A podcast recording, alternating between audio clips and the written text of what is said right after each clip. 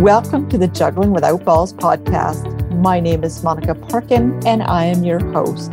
And every week on the show, I'm going to be talking to powerful, successful women who juggle it all. And when I say juggle it all, I mean everything kids, health, aging parents, careers, relationships, you name it, we're going to talk about it. So stick around, grab a cup of coffee, pull up a seat, and enjoy the show. Hello, jugglers, and welcome to another episode. My guest today is Zipporah Kingsbury. She is a world renowned somatic intimacy mentor, relationship educator, and breathwork trainer. She has been featured as a consultant on ABC's The Bachelor. She helps adults of all genders to feel safe in their body and confident with emotional and sexual intimacy so that they can have mutually fulfilling relationships personally and professionally. Her role as a mentor, speaker, educator, and seminar leader is to create a safe environment to embrace your unique love and intimacy language while developing a safe inner dialogue to learn, listen, and evolve at your own pace. Welcome, Zipporah. Okay, welcome, Zipporah Kingsbury, my guest today. I talked a little about in the intro about what she does, but I'm wondering if you'd like to give me a little bit more detail and then maybe we can talk about what was the inspiration why did you go in this direction? Absolutely. So i'm a somatic intimacy and relationship educator as well as a breathwork specialist. And what i do is i help high achieving adults to leverage their emotional intelligence and to feel a bit more connected to their mind and body so they can feel safe seen and confident when it comes to creating meaningful connections and intimacy in their life and so that's like in a really short nutshell. Yeah, interesting. And we'll dive into that more later. I already have questions about uh, what a breathwork specialist is and things like that. But circle back, if I've got those questions, I'm sure other people do too. It is unique. And it's not something maybe when you're six, you grow up and think, when I grow up, I'm going to be this intimacy and breathwork somatic specialist. I probably got all the jargon wrong. But what was there an event in your life? Did you have an interaction with someone in this area and you thought, wow, this is amazing? Like, what led you down this path? It is a long story. so you can cut me when, when we're ready. It's so I was a competitive bodybuilder hmm. and I ran a very successful nutrition and functional medicine training business back in the mid 90s. And it is linked. So back then, I was naturally loved caregiving. I loved taking care of people. I loved loving people unconditionally. And so in my business back then, people would hit, give me the people who needed their handhelds, like needed more nurturing. So that has always been a part of who I am in my work. During those years, though, I was very disconnected to, we could say, my emotions, the things that didn't feel good. I did a lot of things to numb myself out. And during the bodybuilding, I pushed myself so hard that I woke up one day and I could barely walk. I was going into my fifth year, getting ready for fitness modeling and another competition. And I put on 30 pounds in 48 hours. Oh gosh. Wow. So obviously that's a water weight. That's an inflammatory response to your working out. Yeah, the body happened. Correct. The body was just like enough is enough. And so that was actually the pivot point for me because in that moment, it was a I was 27 and it was the first time in my life that I recognized how disconnected and disassociated I actually was from my emotions and my body because mm-hmm. I was forced to feel the most physical and emotional pain at age 27 that I had felt in my entire life. So you could say that was the pivot point. And I ended up selling everything I owned, oh. sold my business, left my cat on my mom's doorstep, and I moved to the Swiss Alps to begin new studies and to do my own self healing. Okay, and where were you before? So, uh, if I read correctly, you're from Vancouver, BC. Is that correct? Or I'm all over. Else? So I it's I'm all over. So I am from Vancouver, BC. Okay. I am in the states right now in Oregon in the Pacific Northwest.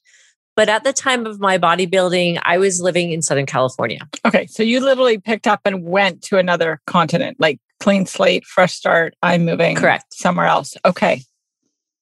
Yes, I went to this little farm village called Kiental um, in the middle of the Swiss Alps in the Swiss German part of town. And I just went. There was a school, there was an international school of shiatsu and cranial sacral. However, that school housed different top leaders and teachers from around the world of all forms of spirituality, conscious relating, human relating, Eastern medicine, body work, all forms of teachings.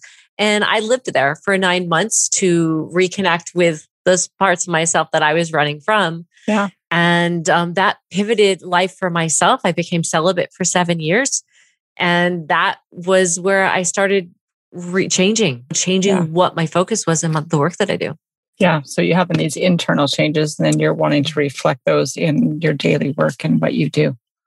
Yes. Yeah. Yes. Okay. So did you do your training then there in Switzerland, or did this happen or is this sort of just the catalyst and then yeah so my training started there there's not one training when it comes yeah. to the work that yeah. i do it's like constant training but yes absolutely it was the beginning and for nine months literally i studied with so many different teachers and methods and did my own self-healing work and that's where i actually met breathwork for the very first time do you have a particular demographic that you work with, or is it very broad? Do you find it's more couples, it's more leaders? Have you sort of funneled down into a niche area? Somewhat. I have. Most of my clients are single men, usually divorced or widowed, usually in the age group of 50 to 65. I do also work with couples. And so it's fascinating because in my group events, there's mix. Mm. There's women and men, and then there's couples, but often the men who high achieving, they've really got it going on in the business world, but they feel like a fraud personally. They have fear of being vulnerable and they don't even know how to access that. Those are the clientele I work with. So Correct. you do group workshops with with a variety of different people, but when it comes down to those one-on-one private kind of clients, that just need that extra time that's typically single men. Yeah, yeah, interesting. Okay, I would not have I would not have thought that. And what kind of obstacles? So, obviously, being vulnerable, is it because they're single and they're looking to be in a meaningful relationship and they don't know how to get to that point? Or what are the obstacles that you're trying to help them overcome? Yeah. Some of the biggest obstacles that seem to repeat in the clients that come to me are they've lost touch with their like authentic identity when it comes to their personal life. Their identity has been associated with their work and their career or if they were married previously, their identity has been associated with as a couple in their marriage. So when it comes to just being able to be them in the world, they don't really know what that is or how to do that. They've always been this other person or part of this couple or dad or whatever, and they mm-hmm. don't know who they are when they're on their own. Like, how do I now go out in the world and be me? And who is me really? Is that sort of what it comes Correct. And who is me? How to be me in the world today for a man to be vulnerable or say to authentic with his sexuality and connecting in that way, how do you do that in the world today? Yeah, and especially if you're over 50, because the world that you grew up in is completely different than, say, the world that my kids are growing up in. Those conversations are completely commonplace and normal. Someone that's 50 now, those conversations were not even a thing at that time. So to just even get comfortable enough to even have a conversation around around things like that is is probably just an obstacle on its own. Yeah, and it's also so healing ah. just to be able to come into this space. I don't know how much, like how often, just to be able to come into a space and be able to talk about things like this and not be judged. Yeah, and to just and- have someone there with you to actually just figure out who your authentic self is because maybe you don't even know who it is because you've been covering it up and masking for so long that you don't actually know and to be able to be that person in a safe space without like you say fear of judgment or anything else just to be correct. just like this giant weight off of your shoulders i would think. And what a gift to be that for someone right? Oh my goodness. When I witness, it sounds strange saying this sometimes, but when I witness a man cry possibly for the first time. It's just my heart just burst open because they're crying out of this uh, oh, like a borderline joy, but also maybe feeling sadness. But the, like it's it's opening. They're opening and they're feeling stuff. Yeah. yeah and what a privilege to be there for that to to yeah. be able to witness that and be part of it. Yeah. Yeah, that's wonderful. Can when we talk about obstacles, we talk about things like this without without breaching client confidentiality or anything like that. But can you give me an example or a story of how someone's been able to make that shift or overcome that obstacle, or where they were when they came into to working with you, and how they left and how their life looks now? I have a couple stories. I love stories. Great. So two pop into my head. So I remember the client a while ago, he was a surfer. He was almost like borderline professional surfer. And he was CEO of his company. He was really type A and he was just like so good, but that's how he was approaching dating. And so he had this checklist. Like he would literally, that checklist was controlling his dating world. And he also was experiencing erectile dysfunction. And just saying that, people might think, like, why is that connected? He was so stuck in the agenda. That list was a safety net for him not to be vulnerable. The erectile dysfunction ended up being his also guardedness to not be vulnerable. You can't hurt me if I can't be intimate with you. I can't get hurt. It's probably correct. this giant shield, like we're all wearing masks for COVID. It's his COVID yes. mask. Yes, correct. And you know what the domino effect was if he was dating someone and they were being intimate and they were in bed and that came up, he was unable to even talk about it or be emotionally connected with the person. And it instantly led to a lot of argument and then disconnect. So our work together supported him in discovering that and then starting to feel safe to be vulnerable. And then as he would go out into the world, he just started being himself. And it's an interesting thing because often when people work with me, they don't realize what's happening because it's so subtle. But all of a sudden, people started approaching him strangers. So this is what I talk about when I talk about relationships. I'm not talking about romance, but just people interacting with you. Hmm. People feel like they could trust you more because he's now more open. He's just being himself more authentic. His surfing became like a hundred times better. He was just like every surfer needs to work with you because he was now more aware and present and grounded to his environment. And that meant people also worked with him and came into contact with him differently. Yeah, interesting. I've we've got this phrase that I heard in, in another group that someone said that really stuck with me. She's if you meet three assholes in a day, you're probably the asshole, right? If everywhere you go, you're meeting that guy's got a problem, this person's got a problem, maybe there's something in you that's actually causing you to perceive them that way or causing that to happen. And this last few years, I've done more mindfulness work, more meditation, things like that. And I'm like, damn, I'm meeting less and less assholes every day. Like maybe it was me. And so it just it reminded me of that same kind of thing. Here's the thing is most humans live disassociated from their body, but mm-hmm. we're unaware of it. So we're the manic mind is taken over. We have the agendas, but we're disassociated from this. We just are. And so if we're functioning disassociated somewhat from our body, we're going to be constricted and tight. That's going to come off in our body positioning. It's going to come off in our language and the way we talk, energetically, physiologically. And people are going to not just feel it, they're going to see it. Yeah. And so much of our language isn't actually our words, right? Like I, it's so much of it is our facial expression, the way we carry ourselves, the energy that comes off of us. Like there's I could not speak and you could know how I'm feeling. So, like you say, if you're completely disconnected from your body, it makes sense that the message that you're sending out may not actually be the message that you're trying to reflect. Correct. I was talking to another client, which was my other story the other yeah. day, and and I said to him, I'm like, well, what are you feeling? We work a lot with physiological responses and regulating the nervous system because if our nervous system isn't regulated, you're not going to have the capacity to experience as much intimacy as people usually want. It's going to be more intimacy by numbers versus really feeling it. So I said to him, I'm like, okay, so what are you noticing? What are you feeling in your body? Like, wh- what happens after a particular process we were doing? And he's just like, I feel more centered. I feel more calm and I feel present.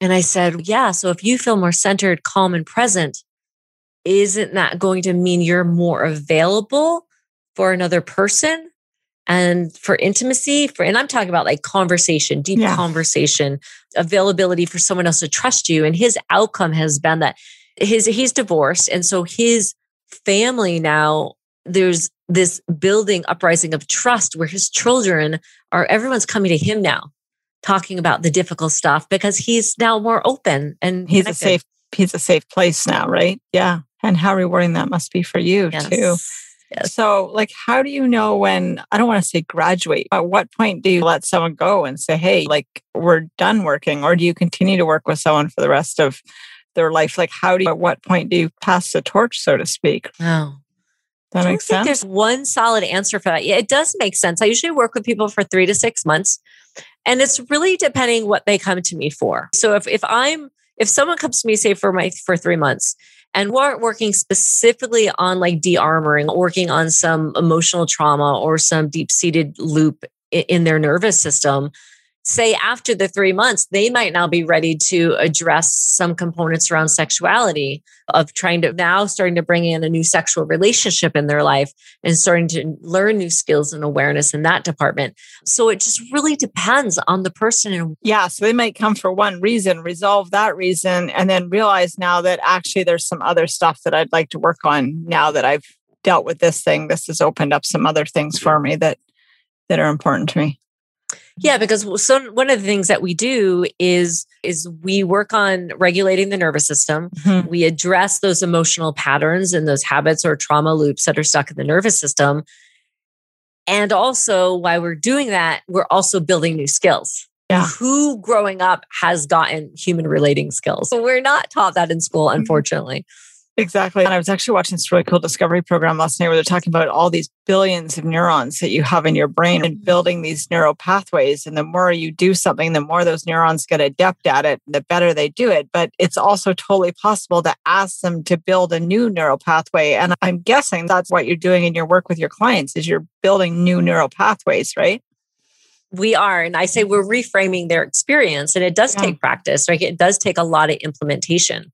So coming to me people do need to be ready to want to implement want to bring this right into their life. Yeah here's another question that wasn't even going to be on my list but it just popped into my head. So you can give them the tools. They still need to do the homework and do the work. Have you ever been in a position where you have to let someone go just because they're they want the result but they're not willing to be on the journey or they're not willing to do the work and you just reach a point where you're like you know what? I just can't help you right now. You don't actually want to be helped as much as you know what i mean? Yeah, i do. I will say that is discussed before i even work with somebody. So i'm very honest about their participation is a have to in in the work with me. So i will turn people away if that's not where they're at. I know somebody who's actually a friend used to be a client he's a good friend and he owns he's just i won't take on any form of teaching where i have to implement a lot of practices. He's very honest. He knows yeah. um, he knows and we had stopped working together. But midstream i don't think i've ever had to let anybody go. I have had to have some conversations and just encourage encouragement okay here we go. That's this these are x y and z's. What's coming up for you? Why do you think you're not doing this yeah. So we've definitely had to bring that in and then create a reframe and bring them back online. And I assume as they do the work and they see the results, they want more of it. It's just, it's almost like not bodybuilding. As you see those muscles grow, you're like, oh, maybe I want to work harder. This seems to be doing something for me. And when you're doing that mental work and that connection work, then you see the result. Maybe you're also like, huh, this is pretty cool. I want to keep this, keep this going, right? Yeah, I always remind them. I always, I like using leverage because if we can know our why going into it, or like you just said, how does this make me feel? What has the outcome been? And we can use it as leverage every time we start slowing down and stepping back. It is motivation, it is a reminder. Yeah. With COVID this year, it's been a different year. Are you meeting clients virtually? Do you see people in person? Have you had to do a pivot in your business because of that? How has this affected you? I did pivot. I pivoted pretty quickly, like every like most everyone else. I did at the beginning of COVID. I actually launched an online interview series, which wasn't a product. It was a free offering that I did online, and I got together with a bunch of my colleagues from all over the world, and we just had classes to offer ways to stay grounded and centered in the midst of the chaos that was taking place. Most recently, because I live in a very small town, most recently, as stuff starts to open up, I do see clients here not many, but I do see some. And then in a couple months, I do, God, in like a year and a half, I am um, opening up a VIP day for a small group of people. Nice, nice, awesome. So, what would you, this question I ask everybody with COVID, everyone's had to make these big pivots. What was the biggest pain point? And then the flip mm-hmm. side of that is what's been the silver lining? What's been the really cool things that have come out of it for you or the changes that you maybe made that you wouldn't have made otherwise? Yeah, so much happened in my life yeah. in COVID as everyone's. Yeah. I'm started fresh. I moved. I started fresh in a new town. I gained some amazing new skills for online for the online world that I would have never even yeah. stepped into before. So I've learned a lot. Yeah, I think those are my big takeaways. Yeah, I've, I've certainly become a Zoom expert, uh, which is something I don't even know if I'd heard of Zoom before COVID. And now I'm like teaching workshops on how to use the Zoom features. And for me, it's opened up like speaking all over the world. Have you found that your clients have expanded geographically? Are you able to help people that are further away than like maybe you've got a client in Europe or Asia that whereas before they would have had to live in your vicinity? Has that been something that you've seen happen in your business this year?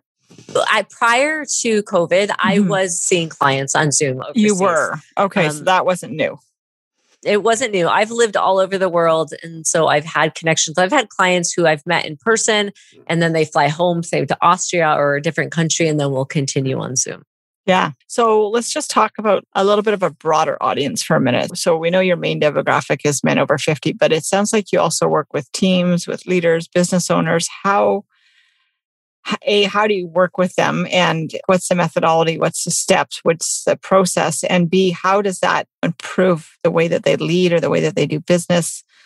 What's the butterfly effect from doing that work? Yeah.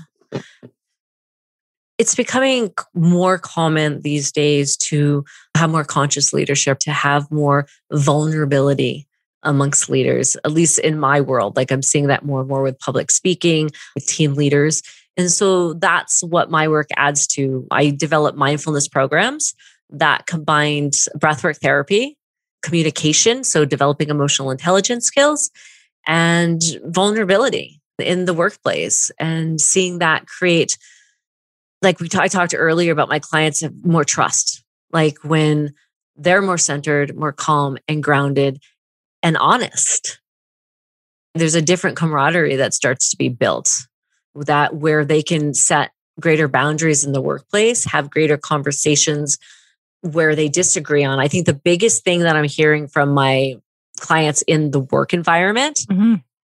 are the boundaries. I yeah. think of one client in particular over in the UK, and I love his stories because he shares how, you know, he would go to work and he'd be home exhausted and he would always do do. He would always say yes. And even that becomes too much in the workplace. There has to be some sort of, I think, co work, right? Co work. Mm-hmm. And so he started learning how to speak up his needs and his boundaries, not from a place of disagreement, but from a place of this is how I'm feeling. And how about this instead? And so mm-hmm. I think more dialogue has started to open for people versus you have to do this, yes or no, um, and then hate what you're doing yeah, either not doing it, not saying that you'll do it and then resenting it and hating everyone that asked you to do it. And also not being like, why are you asking me this? Don't you, can't you tell that I'm overworked? But instead coming from a place, like you say, of this is what I need at this time. How about we try this and making it more of a collaborative approach and and sometimes no is yes. Like sometimes saying no actually leads to, to other space opening up in your life for other things that, that actually make you more productive at work or at home or whatever correct and it's how you say no and i think yes. that's a big thing that clients take away is learning how to say no not from a place of defense but from a place of invitation. Yeah. Now, now they're working as humans rather than machines they're having those dialogues and conversations.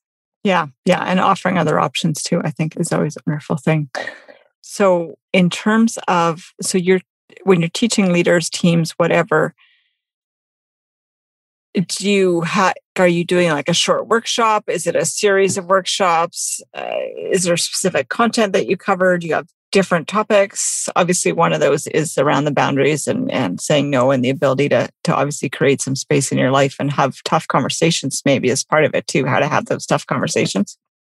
Correct. So i have one program and that combines the communication mm-hmm. the emotional intelligence skills the breathwork therapy right? So we combined all of that together in one program, but they personalized their program. So this could be over a weekend, it could be over six weeks.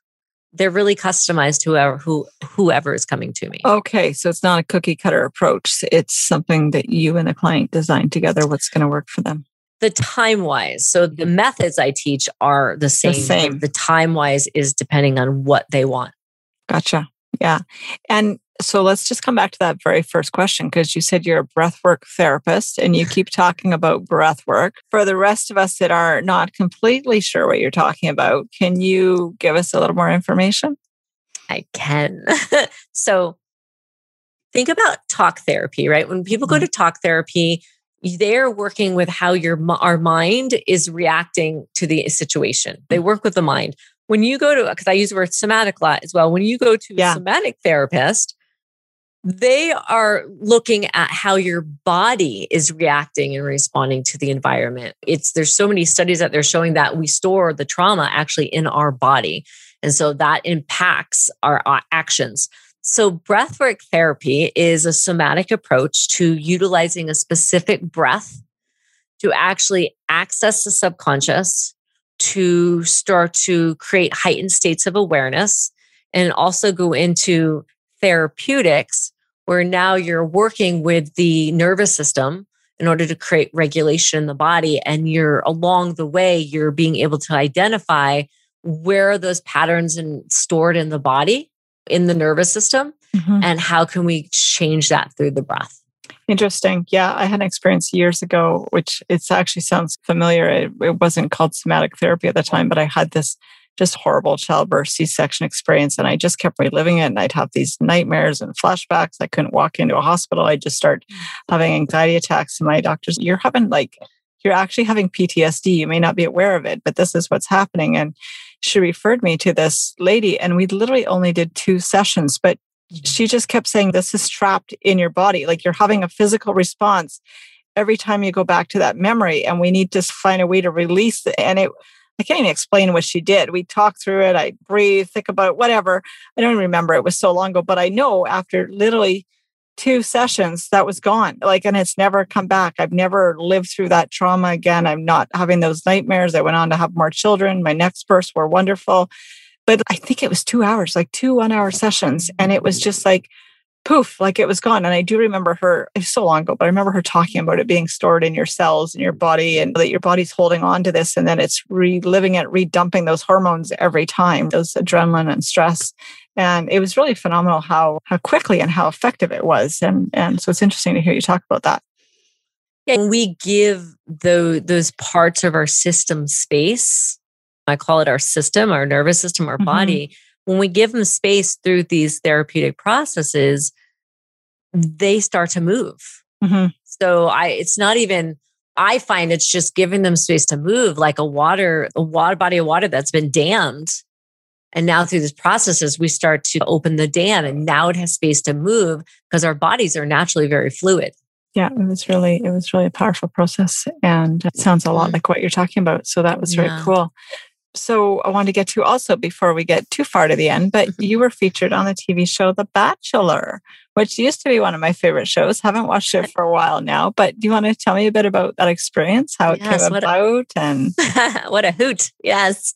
So I have to share the story of how it came about because I just find it so comical.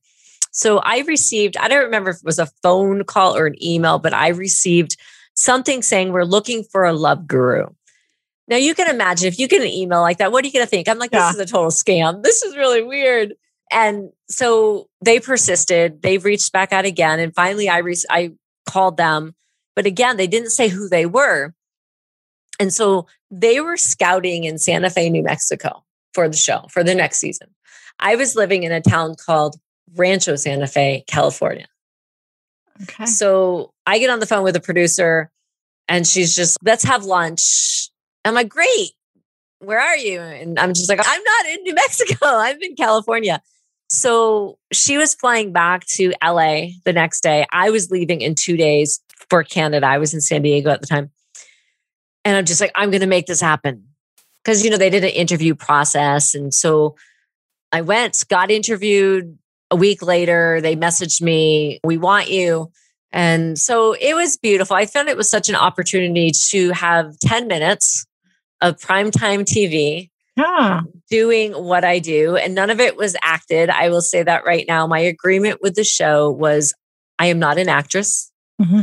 i am coming on the show to give a session these are clients and they will be treated like clients. Mm-hmm. And so I'm like, you cannot stop me to say retake you cannot do any of that. I said, but you can do whatever you want to with the material you capture. But you're going to get what you're going to get. Because I said, if you stop me, I'm not going to be able to do what I do because I'm not mm-hmm. acting. I'm actually taking them through deep processes, deep mm-hmm. emotional processes. So that's what we did. And so I was gave them about a two hour session and they clipped 10 minutes of it together and made it much sexier than it actually was yeah, in real yeah. life. But I'm very grateful for that opportunity. They were wonderful to work with. Yeah. Yeah, that's interesting. That sounds like so much fun. And did other things come out of that for you, like other opportunities? Or some opportunities did. Yeah. And the fun part is on all I'm have three books now, and now every all my material I get to put as seen on The Bachelor. Yeah, yeah, for sure. And you earn great that little marketing. plug, right? Yeah, it is great for marketing. Do you have anything coming up? Any events? Any programs you want to talk about before we wrap up, or anything that I didn't touch on that you would that you'd like to have a conversation? Yeah. So, over the big things coming up, we just actually talked about my next 12 weeks ah. with my business team today. So, over the next 12 weeks, we're going to be launching a two day free masterclass that is based on my book. And mm-hmm. that is going to be a free event virtually on Zoom. And then in after the kids go back to school in September is when I will be hosting my first ever post COVID VIP day event, which is welcomed eight people. It's going to be a small, intimate event, but it's going to be in person from like 10 a.m. to 7 p.m. Nice. Yeah. Nice. Okay. And the name of the books, if anyone wants to find them. Yeah. So, one of my books, my main book is called Revolutionizing Intimacy Navigating Connection in a Disconnected World. And my latest book, a little edgier, it's called The Soul of Abortion yeah, a compassionate guide to emotion discovery, healing, and peace. Yeah. And both of those can be found on my website as well as on Amazon. Okay. Do you have any parting words? Anything else you want to share? Most of my viewers are, as you can tell, women that are moving a lot of moving pieces, juggling a lot of things. Especially for us women and yeah. women listening, is, you know, it's okay to slow down. Yeah. It's okay to take care of yourself. Yeah. You don't have to rush into having the answer for somebody else. Yeah. I'm just talking about this on the last show. Actually, I had an author, uh, the book's called The Gender Code. And one of the things that she said in there when she was interviewing all these sort of high performing women that are also parents, and she said the busier they get, the longer their list gets.